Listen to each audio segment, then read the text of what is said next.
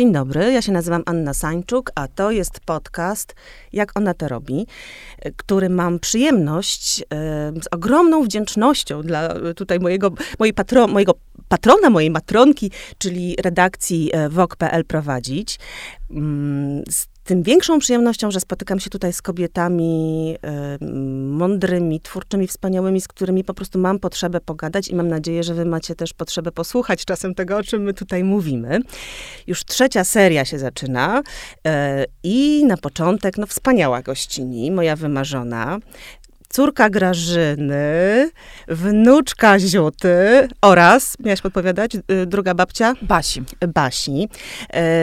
Matka, dla odmiany syna, Bruna. No i co? Y, to y, y, jeśli chodzi o nazwisko, jeszcze może trzeba powiedzieć, że pochodzi z rodziny Hutników przez CH, czyli już wszystko wiadomo, to jest Sylwia Hutnik. Dzień dobry, bardzo dziękuję za zaproszenie.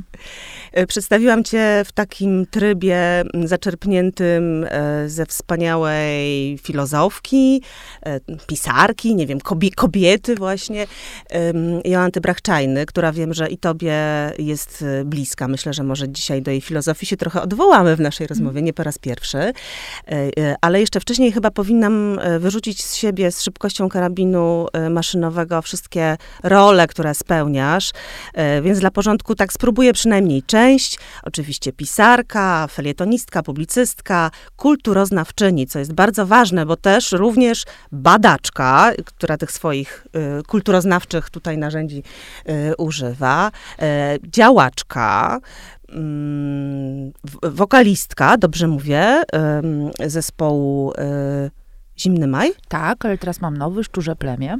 Nie próżnuję. A, no to proszę. Y, na rozlicznych polach się tutaj rozczapierzasz, mm, tak to powiem. No a, ale ja bym tak naprawdę dzisiaj chciała porozmawiać z tobą e, właśnie, no o książkach pewnie też. Ostatnio tyłem do kierunku jazdy. Wcześniej, no to państwo już wszyscy wiedzą, nagradzane e, y, książki e, Sylwii od E, począwszy e, od kieszonkowego atlasu kobiet, przez Dzidzie, e, co tam było jeszcze, w Krainie Czarów. Cwaniary. O, cwaniary, tak, które trafiły też do teatru. Czy twoja książka podoktorancka, ja bym powiedziała, tak? Czyli Miasto zgruzowstałe o Warszawie w latach 50. W latach 50., tak możemy powiedzieć najkrócej. 54-55, nawet zerknęłam, mam tutaj gdzieś napisane, zmysły, ciało, obyczaje. No właśnie, to my tak może przez zmysły, ciało, obyczaje. Ja y, y, rozmawiając tutaj z moimi y, gościniami, zawsze mam ochotę tak y, przyjrzeć się temu, jak one dokonują tych różnych swoich życiowych y, wyborów, jak one to robią. I powiem ci, że nasz wspólny kolega, y, pewien krytyk literacki, powiedział mi: weź zaproś tę Sylwię i spytaj, jak ona to do cholery robi, że ona łączy tyle y, rzeczy, bo jeszcze nie powiedziałam aktywistka, to powiedziałam, ale na przykład popularyzatorka czytelnictwa to też jest ważna część, czy przewodniczka warszawska. Co chwilę będziemy się coś przypominać.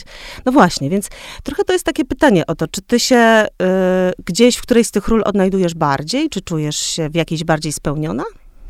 Mm, to oczywiście trudne pytanie, bo wymaga odpowiedzi właściwie nie y, jak ona to robi, tylko po co ona to robi. E, czy żeby to jest dobre pytanie. Żeby mhm. zadowolić y, swoje ambicje, swoje zainteresowania, e, swoje ego, siebie jako twórczynię, siebie jako badaczkę i tak dalej. E, czy żeby nieść kaganek, przepraszam, krużganek oświaty. to znaczy robić coś dla innych osób albo z myślą o tym, że one będą z tego no pewnie tak mogłabym tych, tych po co wymieniać.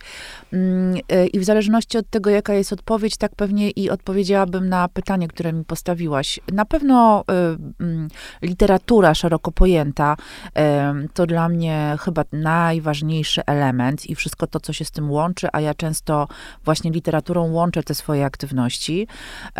Mam taki tatuaż z napisem po angielsku czytanie i pisanie. Moja mama się śmieje, co, zrobiłaś sobie ściągawkę, żeby pamiętała, ale właściwie można powiedzieć, że to jest y, coś, czy, czym ja się zajmuję od kiedy poznałam litery, czyli w wieku 6 lat.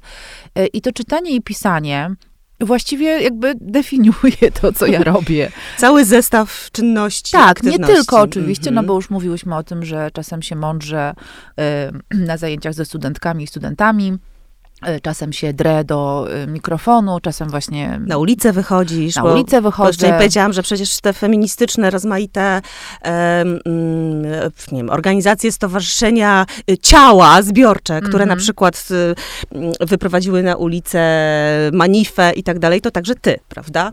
Więc to jest też y, uliczne działanie, ale tutaj mamy również nie, no, słowa. drę się w różnych miejscach, no to przecież tak musi jest. być jakiś płodozmian. Natomiast rzeczywiście to czytanie, pisanie litery, literatura są jakoś dla mnie bardzo ważne i, i w nich odnajduję też, e, wiem, że zabrzmi to jak Polianna, ukojenie, to znaczy w mhm. sytuacjach... Poczucie e, bezpieczeństwa. Tak, w sytuacjach trudnych, w sytuacjach kryzysowych w moim życiu, to właśnie sztuka, a zwłaszcza literatura po prostu ratują mi tyłek. Zarówno pisanie, jak i czytanie właśnie. Um, I...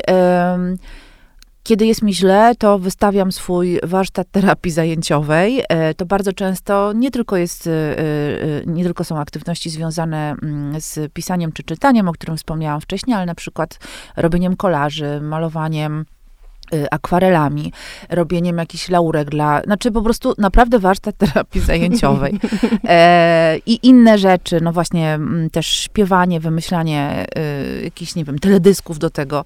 E, wszystko to, co sprawia, że mogę swoje emocje przekuć w taką bardziej lub mniej artystyczną formę, którą czasami nawet nie muszę, znaczy tego, tego efektu, tego dzieła, nie muszę nawet y, przedstawiać ludziom. Y, mhm. bardzo często jest tak, że ja sobie wieczorami coś maluję, wyklejam i jakby, co w ogóle tam, nie wiem, no koleżance wyślę y, jako pocztówka, żeby miała e, niespodziankę w skrzynce pocztowej, a nie tylko faktury, ponaglenia i reklamy PCV.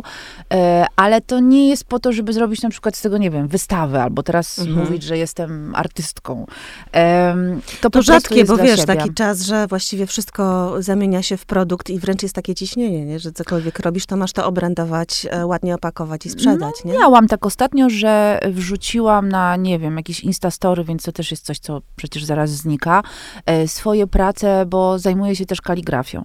E, I, i to były takie mm, no, rysunki właśnie z wykaligrafowanymi powiedzmy quasi moimi wierszami, czy tam jakimiś, nie wiem, tekstami e, artystycznymi i po prostu ma, rysowałam, malowałam, pisałam przez cały wieczór i wrzuciłam zdjęcie i bardzo dużo osób napisało do mnie, to jest twoje, to ty to robisz? I wtedy oczywiście moje ego dolary tutaj dawać mi więcej, chwalić mnie.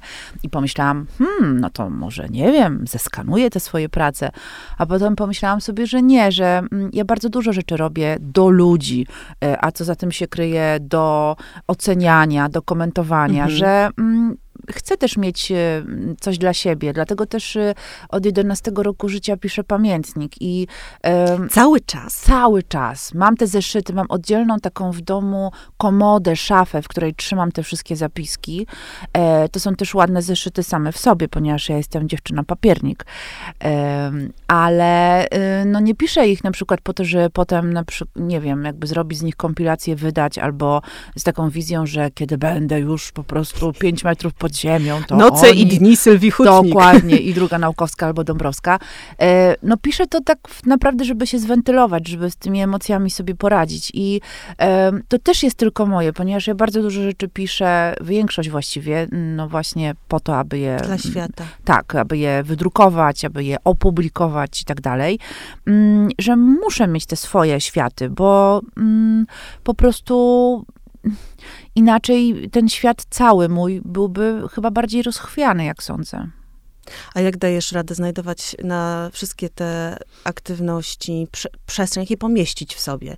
Ja rozumiem, że one wypływają w, dużym, w dużej części ze, z twojej wewnętrznej potrzeby, właśnie takiej samorealizacji, mhm. czy, czy, czy, mm, no właśnie, takiej jakiejś wybuchnięcia z siebie twórczej siły, Często prawda? tak jest. Wywalenia tak. czegoś. Wręcz wywalenia, tak. Mhm. Takiego e, użyłam sformułowania zwentylowania, bo tak. to mi się kojarzy z tym, że ci się na, na, natłoczy dużo tych właśnie różnych emocji, dobrych i złych e, i po prostu pękniesz Spuścić zaraz, więc musisz... Dokładnie, siebie. dokładnie. Mhm. Ja to bardzo dobrze rozumiem, do tego też mi e, podobne aktywności często e, służą, ale też tutaj jest takie pytanie właśnie o to, e, gdzie w ogóle znaleźć na to przestrzeń i czas, bo, bo czasami w, w tej ogromnej ilości tych e, rzeczy, również w działaniu takim zarobkowym, no bo w tym mhm. wszystkim to nie jest, to nie jest tylko zabawa, proszę Państwa, słowami i obrazkami, czy tam pojęciami, ale tak naprawdę no, każdy z nas jeszcze wtedy musi gdzieś po drodze żyć, nie?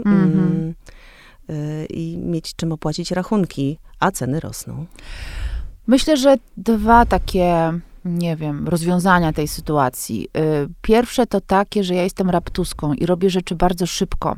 Czasami wręcz za szybko, przyznam. A zwłaszcza kiedy pracuję z kimś albo w zespole, ludzie często nie nadążają za mną. Y, nie dlatego, że są, nie wiem, leniwi, czy, tylko po prostu mają inne tempo, potrzebują usiąść, pomyśleć, a ja już po prostu lecę, lecę, robię, robię y, to wynika też ta, ta raptusowatość z tego, że zawsze mam takie poczucie, że zaraz może mnie nie być, a ja po prostu mam bardzo dużo rzeczy do zrobienia. Mhm. I ym, nie jestem tą osobą, która mówi, no właśnie, nie wiem, kaligrafia czy dekupaż to na emeryturze. Ja nie wiem, czy ja w ogóle dożyję tego. Wiem, że to brzmi tak jakoś strasznie fatalistycznie, ale taka jest prawda, nikt nas tego nie wie. E, I po prostu byłoby mi ogromnie szkoda nie zrobić rzeczy, które sobie powymyślałam. E, no właśnie, też ten element, że ja sobie to wymyślam. To znaczy, to nie jest tak, że jak często jest w pracy, że nie wiem, y, zły szef kazał nam zrobić jakąś bzdurę, więc my prokrastynujemy albo próbujemy jakoś się wywinąć z tego tylko dlatego, że nie mamy chęci tego robić, bądź też samego faktu, że ktoś nam kazał to zrobić, to jakoś nas to nie, nie wiem, nie rajcuje. W moim przypadku jest tak, że wszystko sobie sama właściwie wymyślam. No to no nie mogę mieć do nikogo pretensji i skoro wymyśliłam, no to teraz muszę zrobić. Przykro mi. Tak, ale czasem się spotykamy, jak e, w obie na przykład jedziemy na już ostatnich oparach. Tak. E, no właśnie takich sił, nie wiem, e, jakichś energetycznych, życiowych, nie? które też przy tak dużej ilości aktywności, no można gdzieś wytracić i już nie móc zaczerpnąć tak. nawet tego powietrza, że wszyscy tak, tak oddychamy. Bo to dotyczy bardzo wielu ludzi w ogóle z, tej, z tego pola kultury, gdzie w tak. zasadzie też ta nasza praca nie jest super wyceniana mhm. dobrze, tak? Mhm. No więc musimy robić tego bardzo dużo. Nie wiemy, czy to za chwilę nie zniknie, bo nie tylko, że my nie znikniemy, czy nie znikniemy, ale czy nam nie zniknie ta robota, bo w tej tak. chwili właściwie ona znika już, tak. E, żeby ktoś za nią chciał płacić. No właśnie, no to tak zawsze sobie nad, nad tym myślę. Jak w ogóle nie oszaleć w tym i jak to sobie e, poukładać? Może ten dekupaż to jest właśnie na tej drugiej nóżce, wiesz, mm. to jest ten moment, w którym ty robisz coś już... Tak, ale on też wycisza, to znaczy y, rzeczywiście ja muszę bardzo pilnować siebie, żeby nie brać y, zbyt wiele. Nigdy nie wiem, gdzie jest ta granica, kiedy już się zaczyna zbyt. E, y, z tego względu, że mm, ja mam energię do pracy, ja po prostu bardzo lubię te wszystkie aktywności, e, no ale rzeczywiście czasami biorę ich za dużo na siebie e, i to wyniszcza. Znaczy, im jestem starsza, tym no też wydaje mi się, że mam mniej energii, ale też mniej w ogóle chcę tak nawalać tego, bo bardzo często, trawestując tytuł twojego podcastu, ludzie pytają się, no jak ona to robi, że tak dużo robi? E, I to jest oczywiście cnota, no bo żyjemy w neoliberalnym jakby systemie, no robienie jest dobre. Dla mnie robienie bardziej jest tak z protestantyzmu, bym powiedziała, Aha. znaczy, że jakby e, praca jest dobrem. Mm, i to wszystko jakby robi jakąś dziwną mieszankę, bo ja jestem chwalona, że robię dużo, więc oczywiście jak każdy człowiek napędzam się tym. A bo jeszcze, Iza, um, bo jeszcze Sylwia jest y, prymuską.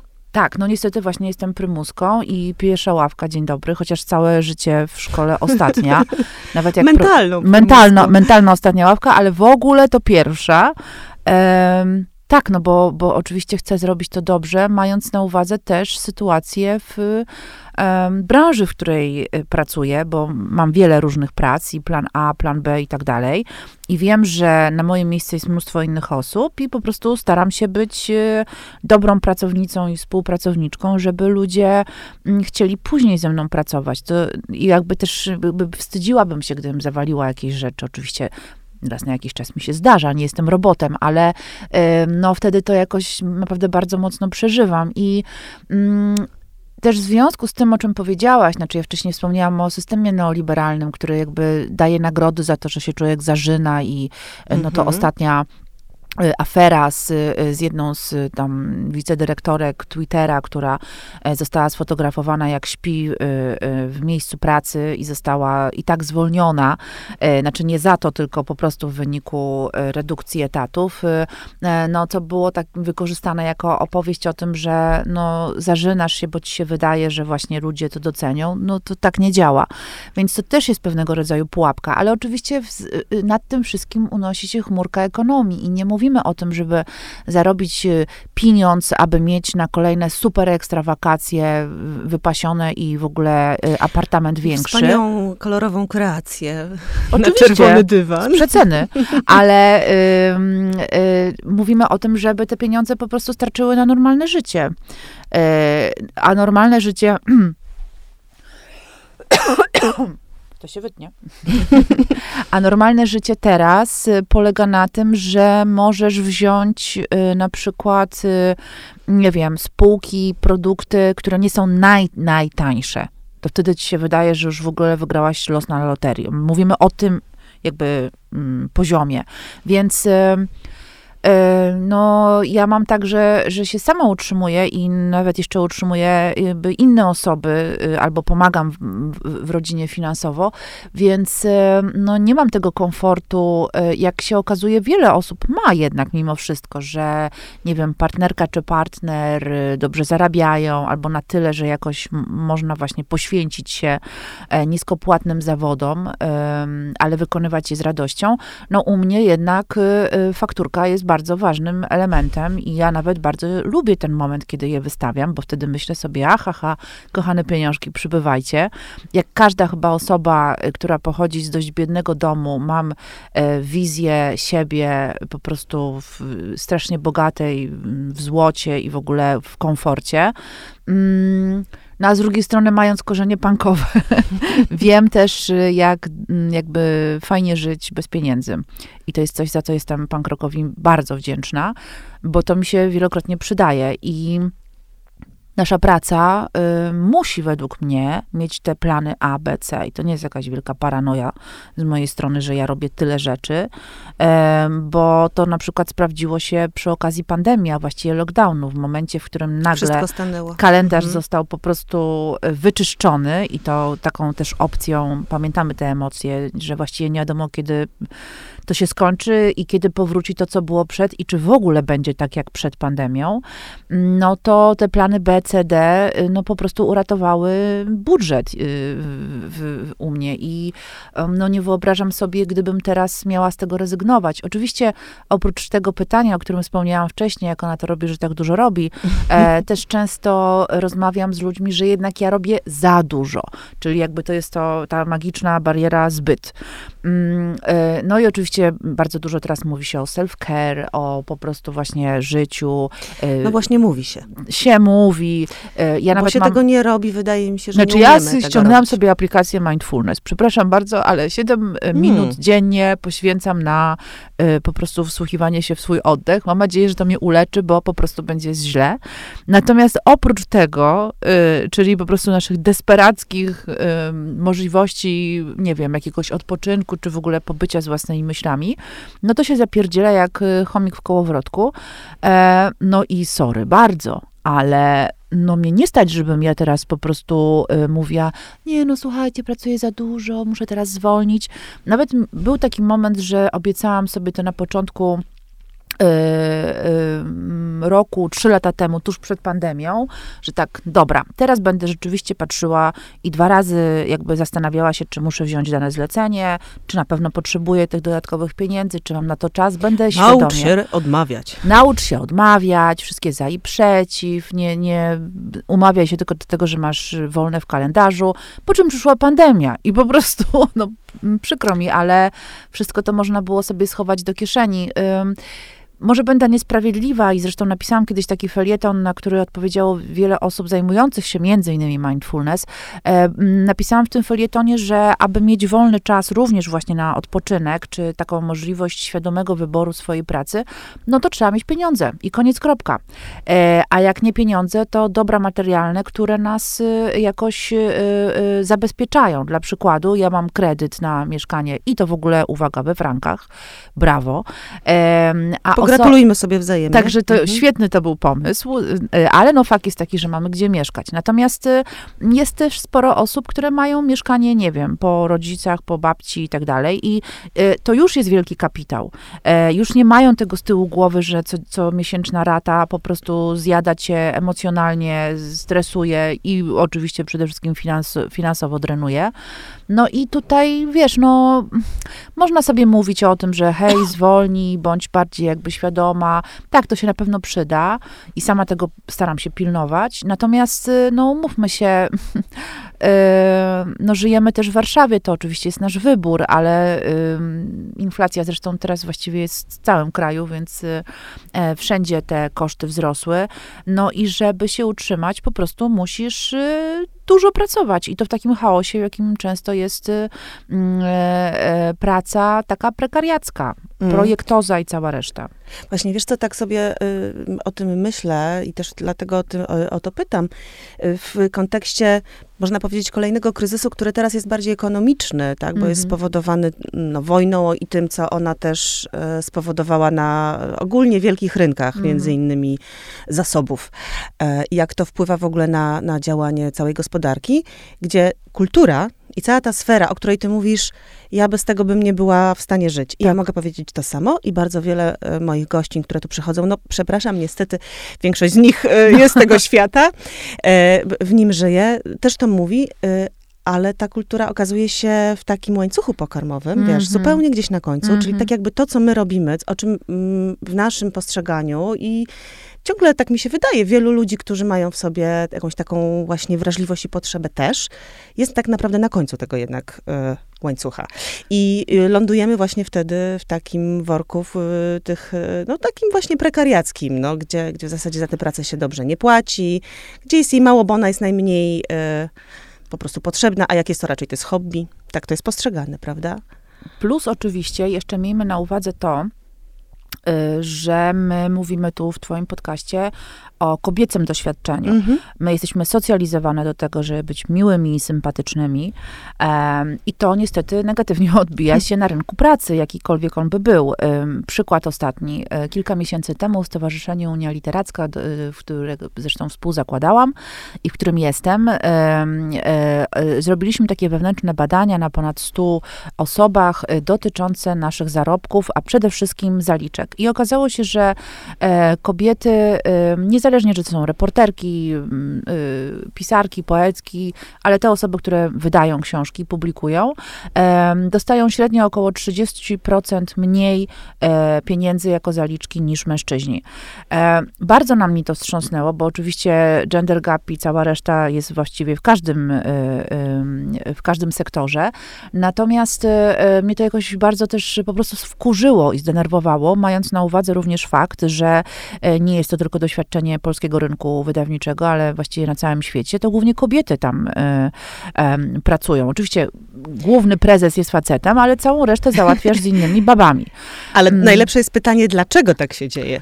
No, oczywiście, bo nie zarabiają też dużo. Ale żeby Ale nie... nie, dlaczego, dlaczego one, te kobiety, dostają mniejsze zaliczki? No właśnie z tym pytaniem zwróciłam się do swojej wydawczyni. Mm -hmm. Oczywiście robiąc jej potworną awanturę i y, po prostu, żeby tej frustracji nie, nie kisić, to zapytałam się u źródła. Mówię, kurde, jak to jest? Jestem wściekła. Ona mówi tak, no przede wszystkim y, kobiety właśnie wszędzie zarabiają mniej, e, tak zwane pierwsze primo i tak zwane drugie primo, bo wy nie umiecie negocjować. No właśnie.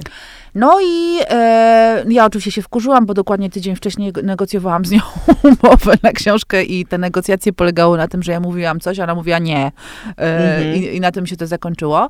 E, ale oczywiście ona też miała rację w tym wszystkim. To znaczy, dlatego powiedziałam o socjalizacji do bycia sympatyczną, że jak my mamy zapytać w ogóle o pieniądz, mamy zapytać w ogóle, ile mamy zarabiać, e, czy ile dostaniemy za tekst, nie wiem, książkę, występ i tak dalej, to się robimy czerwone, zielone, mdleje pracujemy, nie śpimy całą noc, pytamy się koleżanki, ale jak my to mamy zrobić? Umówmy się, no to jest w ogóle element jakby pracy, pytanie się o swoje honorarium.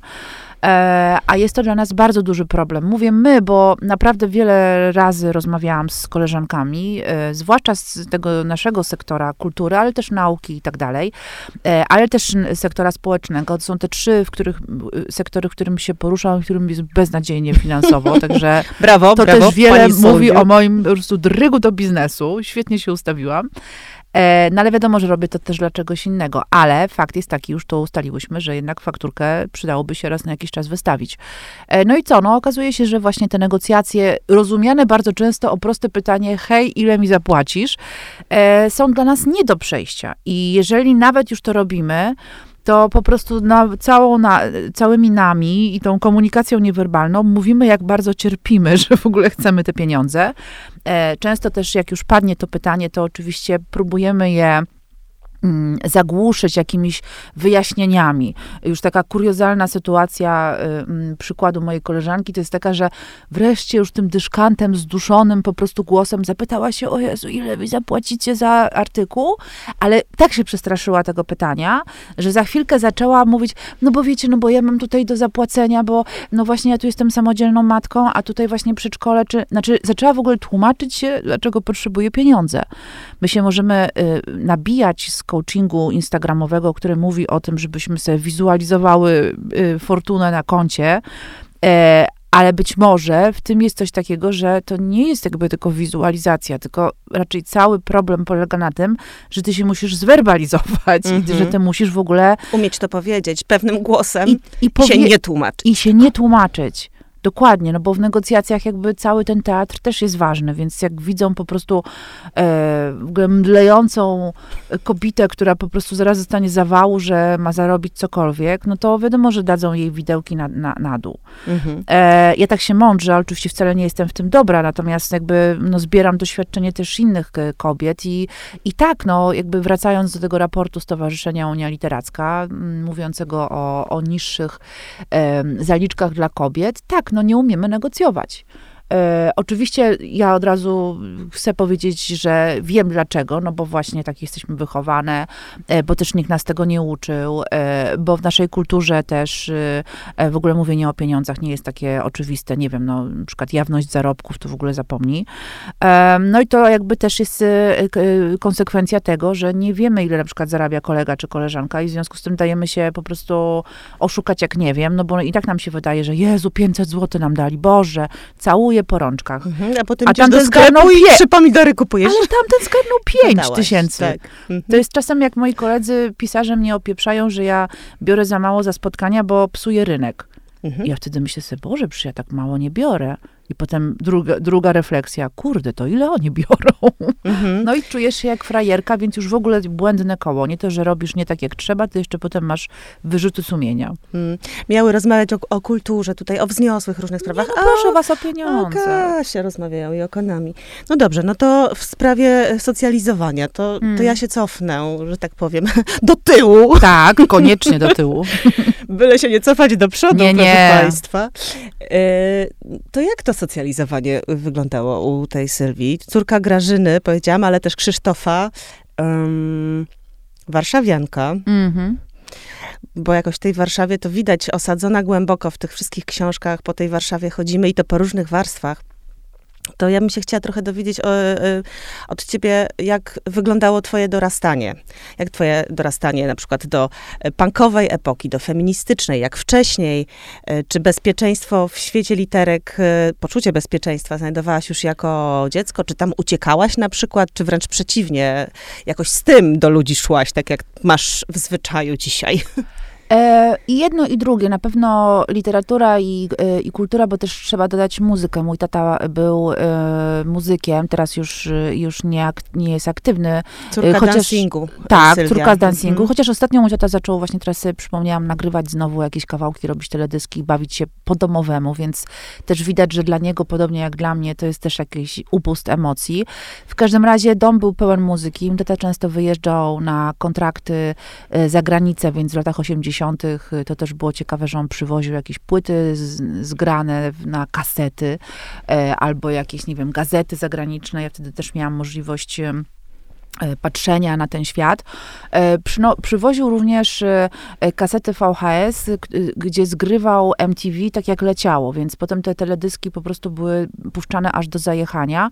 Między innymi jednym z takich teledysków to była Madonna Material Girl i ja właściwie od szóstego roku życia po prostu kocham się w Madonnie. Napisałam, Czyli role model dosyć wcześnie A, I to jaki, umówmy to się. Jaki.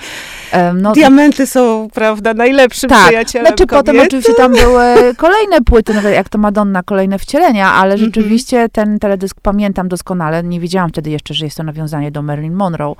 W każdym razie, no zresztą potem napisałam w ogóle pracę magisterską o Madonnie, żeby już tak się, y, żeby mieć alibi do oglądania kolejnych teledysków i czytania Mam o niej. Mam na to papiery. Mam na to, pa jestem Madonnolożką. Natomiast... Ta muzyka i właśnie i, i, i, książki to był bardzo ważny element. One były po to, aby, no właśnie, by jakoś uciec od, od przebodźcowania światem, ale z drugiej strony, z tego co pamiętam, na pewno to już było w podstawowie, e, bardzo lubiłam się dzielić e, e, lekturami, tym, co czytałam. Pamiętam, tam są Wtedy... korzenie barłogu literackiego, Absolutnie, mało tego. Y, myśmy... Zalegania z książkami w łożu. Myśmy w, z moją siostrą cioteczną, jeszcze to było chyba no nie, no dobra, byłyśmy już w podstawówce, ale jakaś taka pierwsza, druga klasa, nagrywałyśmy swoje audycje, więc sorry Aniu, ale po prostu podcasty no tak, to jest tak. w ogóle i są po prostu, my już w latach 80... tu ze mną siedzi, Dokładnie. Podcast, podkaściara, trendseterka. Nagrywałyśmy to oczywiście na kasetach magnetofonowych, zajumanych od mojego taty, który jakby przywoził je z wojaży. Nasza pierwsza audycja nazywała się Głupoty za 100 złotych i nie była co prawda o książkach, ale była o kościotrupach, który miał różne przygody, więc było to też też jakby wejście do świata literackiego, rozumianego jako opowiadanie historii, ale już z moją przyjaciółką z, ze szkoły podstawowej Anią Niemierko, zresztą teraz uznaną graficzką e, i projektantką książek dla dzieci, z którą zresztą współpracowałam przy, e, przy dwóch książkach swoich. Miałyśmy z nią kolejne, e, kolejne audycje, nagrywałyśmy ją wspólnie i to było radio, które w dużej mierze dotyczyło właśnie naszych fascynacji fascynacji literackich i, e, i muzycznych, więc my się już dzieliłyśmy tym, co mhm. nie tylko między sobą, ale też, no i tak między sobą, ale już nagrywając audycję, czyli potencjalnie wyobrażając sobie, że ktoś naszych mądrości słucha. E, więc tak, to było jakby, no od kiedy pamiętam, e, mhm. e, ale myślę, że to szło i idzie nadal z rejestru jakiejś takiej totalnej zajawki, którą chce się mm, podzielić z innymi ludźmi. To jest tak jak e, e, czasem, nie wiem, e, ludzie kupują podwójny egzemplarz książki, która im się spodobała, żeby komuś ją dać. Tak. E, jeszcze z opcją musisz przeczytać, koniecznie. No ja tak śmierć pięknych saren rozdaję, że na końcu znowu nie mam i muszę czekać, aż No właśnie, więc to jest... Będzie kolejne pytanie. Kiedy, kiedy ludzie mówią, no wiesz, promocja czytelnictwa, to jakieś klasistowskie, coś, tam sobie myślę, nie, to jest zajawkowe, to jest absolutnie idzie z rejestru, gdzie chcesz się podzielić radością e, wspaniałej lektury i chcesz, żeby wszyscy to wiedzieli. E, mieli dostęp do tych emocji, nie? Mieli dostęp do emocji. E, ja potem oczywiście wypytuję, jak ktoś już, nie wiem, sięgnął po książkę, którą polecałam, no jak, no jak. I cieszę się, jeżeli też tam zaskoczyło jakoś. E, z tego samego rejestru też jestem zaangażowana w różne e, festiwale literackie. E, od kilku lat pro, współpracuję z OFF Festiwalem, gdzie robię tam kawiarnię literacką, zapraszając też ludzi, których cenię, y, pisarzy, pisarki, e, mając po prostu frajdę z tego, że mogę z nimi porozmawiać o książkach, które zrobiły na mnie wielkie wrażenie, albo o jakichś trendach w literaturze, czy jakichś zagadnieniach. E, mm, też w 2023 roku też zapraszam serdecznie. Między innymi cały dzień będzie poświęcony korze, którą też mam wytytułowaną y, i jest dla mnie ważną osobą. Y, no i to właśnie takie mm, dzielenie się zajawkami jest tutaj bardzo ważne.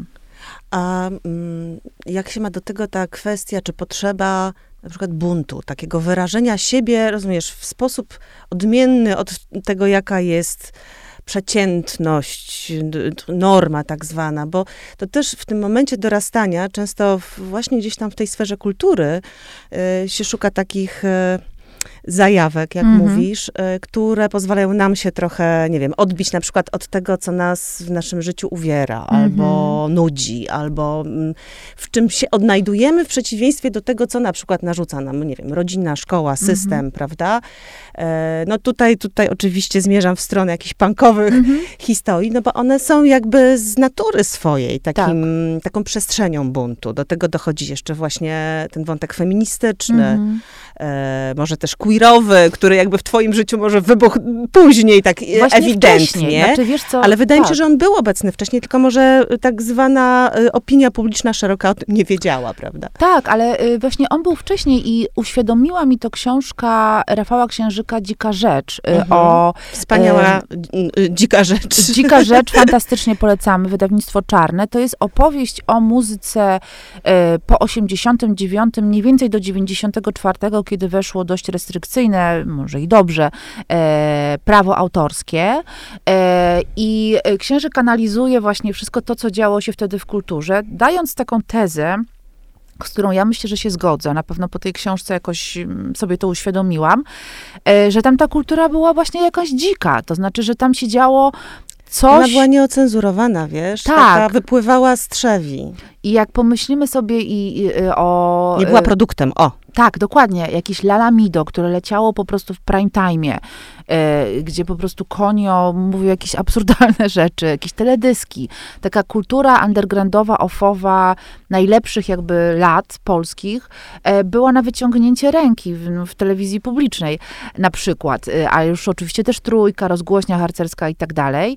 A ja się na tym wychowywałam i no to na pewno mnie ukształtowało, kiedy przy okazji tej książki wracałam do pewnych piosenek, czy nawet teledysków z tamtych czasów. Y, y, Dziękujemy ci YouTubie, że można to zrobić jednym kliknięciem. e, To zobaczyłam, w jakiej ja w ogóle estetyce y, y, wyrastałam. Jakiś Balkan Electric, no właśnie nasz kolega Maciej Ulewicz, który tam się po prostu wił w jakichś pawich piórach. A ja W miałam koralach matki. Tak? Dokładnie. Ja miałam 11-12 lat i byłam zachwycona. To było absolutnie queerowe, bo to było dziwactwo w tym dobrym sensie. E, To było często totalnie nieheteronormatywne, kojarzące się z estetyką trochę disco, czyli jednak zazwyczaj właśnie poza płciami. E, I to było queerowe, zanim był queer, znaczy przynajmniej taki znany.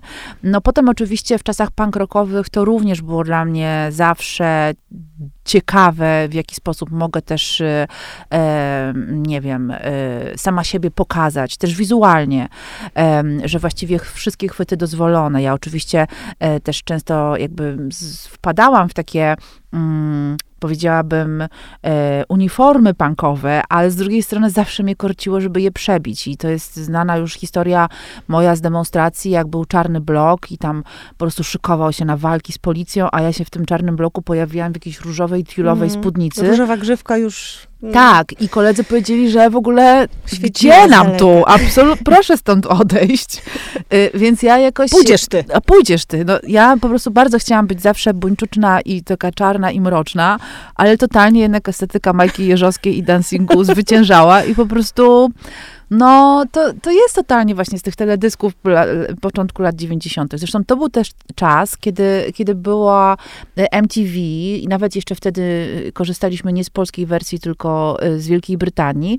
No i tam były po prostu absolutnie fantastyczne programy alternatywne, naprawdę bardzo jakby dziwna muzyka, która też miała na mnie ogromny wpływ.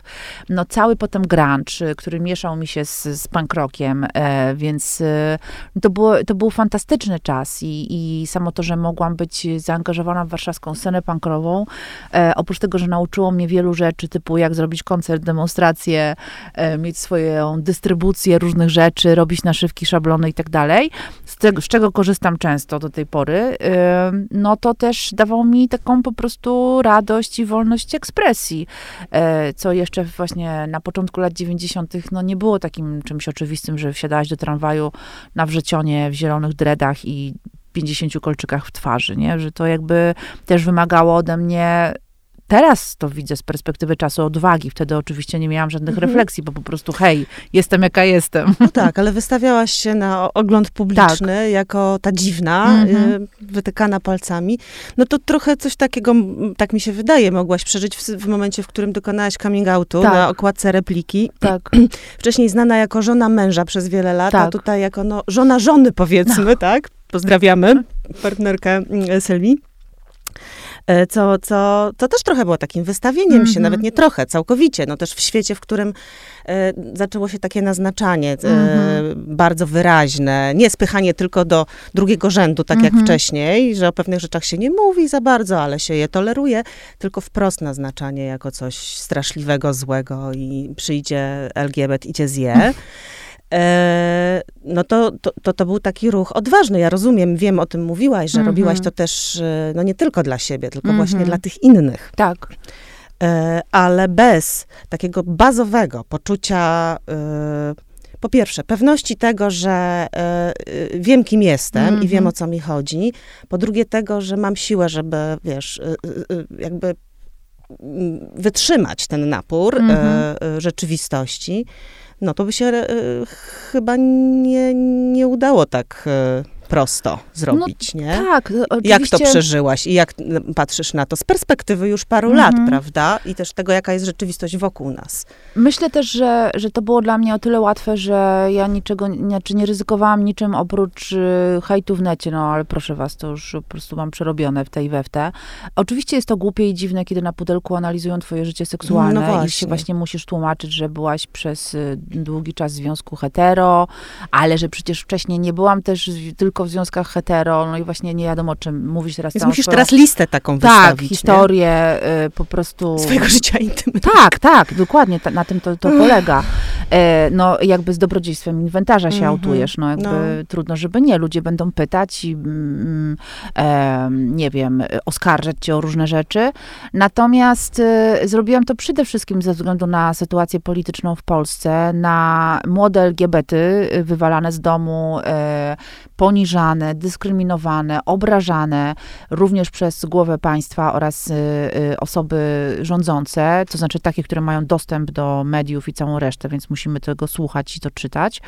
E, I no, ja jako dorosła osoba, nie wiem, właśnie na swoim, e, uprzywilejowana, z możliwością też właśnie publicznego wypowiadania się, no nie wyobrażałam sobie innej sytuacji, jak to, żeby to, żeby powiedzieć o tym. Ja potem jakoś z tego tematu, mówiąc y, medialnie i brzydko, nie grzałam, znaczy jakby... Tak, tak. To nie jest Mhm. tak, że ja teraz będę właśnie tu naczelną lesbą Którejś polskiej tam RP. kultury, tak, e, bo pomyślałam sobie, że powiedziałam i tyle.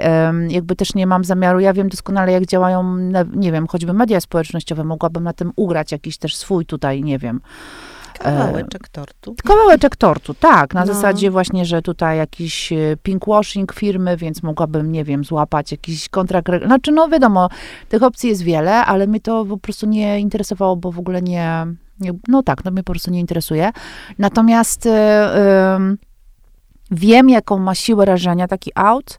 Wiem, jak teraz na moich spotkaniach autorskich y, czy dyskusjach, w których y, uczestniczę, zawsze przychodzi jakiś, jakaś młoda osoba, y, nieheteronormatywna e, i wiem, że przychodzi, bo wie, że, Mhm. że tu się może czuć bezpiecznie. Tak jak przez wiele lat przychodziły zawsze mamy z małymi dziećmi. Tak, bo E, zakładałaś fundację Bo zak- Mama bo miałam i fundację mówiłaś. Mama tak. i one Mhm. wiedziały, że to jest okej, że przyjdą z dzieckiem, więc uwielbiam, kiedy na moje spotkania przychodzą grupy marginalizowane albo takie, które w różny sposób mają gorzej w Polsce. Właśnie młode mamy, y, nie wiem, y, mm, osoby nieheteronormatywne, ale też z niepełnosprawnością. Ale też starsze kobiety. Jezu, jest ich zawsze też, pełno. prawda? Tak. Bo ty też w swoich na przykład książkach, w tej ostatniej, to do Mhm. kierunku jazdy, no moim zdaniem też robisz coś takiego dla tak zwanych już niewidzialnych kobiet Tak, jeszcze gadam z nimi o seksie, więc to już w I ogóle to jeszcze w one taki już- sposób, tak.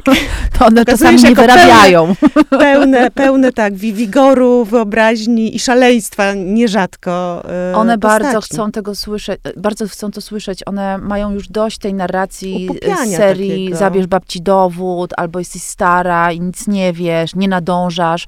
Otóż one nadążają, wiedzą wiele e, i te przynajmniej, które aktywnie korzystają z kultury, na przykład przychodząc na spotkania autorskie, e, doskonale po prostu są obyte we wszystkim i, i chcą wreszcie usłyszeć, że są ważne e, i e, jestem świeżo po, po jednym ze spotkań autorskich akurat w Lublinie, gdzie po prostu prawie cała sala to była, to była, e, e, to były starsze e, osoby, nie tylko kobiety, e, którzy po prostu słuchali tego, co babcia Stasia z mojej książki mówi właśnie o swoim życiu seksualnym, czy w ogóle em, jakie rady daje swojej wnuczce. E, śmiali się z tego, znaczy jakby widać było, że to jest coś, co, co ich dotyczy wreszcie. Mogą się z tym zgadzać bądź nie, ale no to jest wreszcie temat, który em, no jakoś jest im bliski i em, myślę, że te różne grupy marginalizowane, które, które przychodzą, są rzeczywiście no, y, takim też prezentem dla mnie. Mm, Nie wiem, y, pod koniec zeszłego roku miałam spotkanie pod Poznaniem e, i zrobiono mi wielką niespodziankę i kiedy spotkanie się rozpoczęło, mm, to mm, prowadząca powiedziała, że no teraz właśnie tutaj przyjdą specjalne osoby i wparowały tęczowe seniorki z Poznania, z Baraku Kultury, czyli panie, które ubrane są, każda z nich w inny kolor tęczy i które pojawiają się na wszystkich marszach równości, robią performensy. E, no i są to panie mocno tam 70-80 plus, pięknie ubrane, zawsze eleganckie, przyszły, znaczy weszły do, e, e, do tej sali, usiadły w pierwszym rzędzie i ja po prostu się zbeczałam, bo to była, to była wielka niespodzianka, ale przede wszystkim jakiś prezent dla mnie, że te kobiety przyjechały, ubrały się, pokonały ileś kilometrów, żeby, żeby być na spotkaniu ze mną. I pomyślałam sobie, mam nawet takie zdjęcie, kiedy siedzę taka po prostu wzruszona e, w bibliotece, a one siedzą takie kolorowe w pierwszym rzędzie. I kiedy patrzę na to zdjęcie, to myślę sobie, kurde, nic mi się złego nie stanie. Mam totalne security, po prostu te babki będą ze mną zawsze, a ja z nimi. I to jest e, coś, co myślę, jest nam, kobietom, bardzo potrzebne, żeby mieć inne e, dziewczyny wokół, niezależnie od Mhm. wieku, preferencji psychoseksualnych i tam sprawności i całej reszty. Myślę, że też dlatego robisz ten podcast, żeby napędzać się energią. No właśnie, właśnie, odkryłaś tutaj e, prawdziwe źródła tych spotkań. One są właśnie w tym, że ja chcę się spotykać z tymi kobietami i chcę się e, z nimi tak naprawdę spotykać, żeby można było spokojnie w tym pędzie mm, przez tę niecałą godzinkę pogadać. No właśnie, ja bym jeszcze chciała, ale już ten czas trochę nam ucieka i też, żeby, żeby pozostawić z pewnym niedosytem. Ja sobie tak, e, ja zawsze pytam o takie źródła zasilania tych moich Mhm. rozmówczyń, ale ty już właściwie powiedziałaś mi o tym, więc zapytam ciebie o coś innego. E, To by było takie pytanie właśnie jako do takiej naprawdę mm, życiowo doświadczonej, wie, z wielu, mm, jak to się mówi, z wielu pieców jedzącej chleb i tak dalej e, e, osoby. Proszę, Anno, jak pytaj. żyć, tak? ale nie. Ale ja zapytam inaczej, co czytać, pani Sylwio kochana? bardzo dobre może to pytanie. To, bo może to jest to samo pytanie. Jak żyć, to znaczy co czytać? Ja bym powiedziała Jolantę Brachczajnę, skoro od niej zaczęłam, to teraz niedługo wyjdzie zbiór tekstów przez Wojtka Szota, pozbieranych z Mhm. prasy przede wszystkim, Mhm. jakichś wywiadów i jej esejów, ale mamy wspaniałe już książki Szczeliny Istnienia i Błony Umysłu. E, No to ja bym taką lekturę, ale teraz co pani Sylwia, tutaj kulturoznawczyni i pisarka. Och, to, to trudne pytanie, bo ja czytam dużo i e, oczywiście mogłabym o tym mówić długo. Czytam e, teraz z wielką radością e, różnego rodzaju biografie kobiet, które się pojawiają, Mhm. również tych nieheteronormatywnych. No oczywiście Rodziewiczówna, ostatnia... Rozbiła bank. Tak, rozbiła bank Emily Padoł, która też właśnie śledzi te queerowe wątki. Pokazuje absolutnie nieoczywistą, bardzo popularną pisarkę, nadal popularną, jak się okazuje. Świetna książka.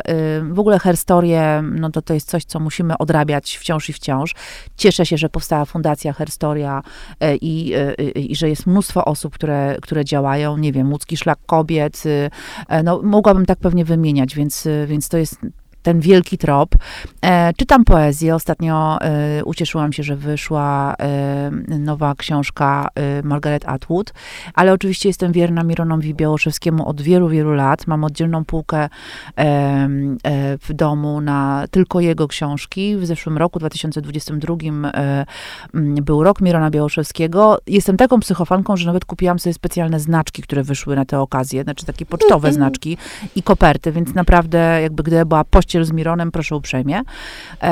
Nie boję się poezji nigdy się nie bałam, e, też piszę poezję, natomiast em, myślę sobie, że też wiele osób czuje jakiś taki respekt, że oni, nie wiem, nie zrozumieją, a dla mnie poezja jest po prostu jakimś takim takim strzałem jak tekst dobrej piosenki, że, że, że to jest pewnego rodzaju też jakiś klimat, emocje, które się... Zamiast długo o czymś pisać, Tak. wysyłasz tę jedną właśnie to jest strzałę. bardzo trudne, tak, I od razu do haiku. serca. Absolutnie. trafia. Więc y, czytajmy poezję y, y, kobiet, mężczyzn, nieheteronormatywnych, wszystkie, wszystkie, Mm. y, wszystkich tych, którzy jakoś właśnie wzruszają nas. Ja na przykład często bardzo powracam do Anny Świerszczyńskiej, która e, ma w sobie taki ładunek emocji, który jest mi bliski, mianowicie trochę żartu, trochę groteski czy ironii i bardzo dużo emo. y, Takiego właśnie, jak powiedziałaś, prosto w serce. Em, czytam oczywiście też polską prozę, zawsze z ciekawością, co tam się nowego e, um, ukazuje. Ym, no, tu oczywiście mogłabym długo wymieniać. E, Jest, są tacy pisarze, pisarki, na których czekam książ- na, na książki od lat. To jest między innymi Zyta Rudzka, Joanna Bator czy Michał Witkowski.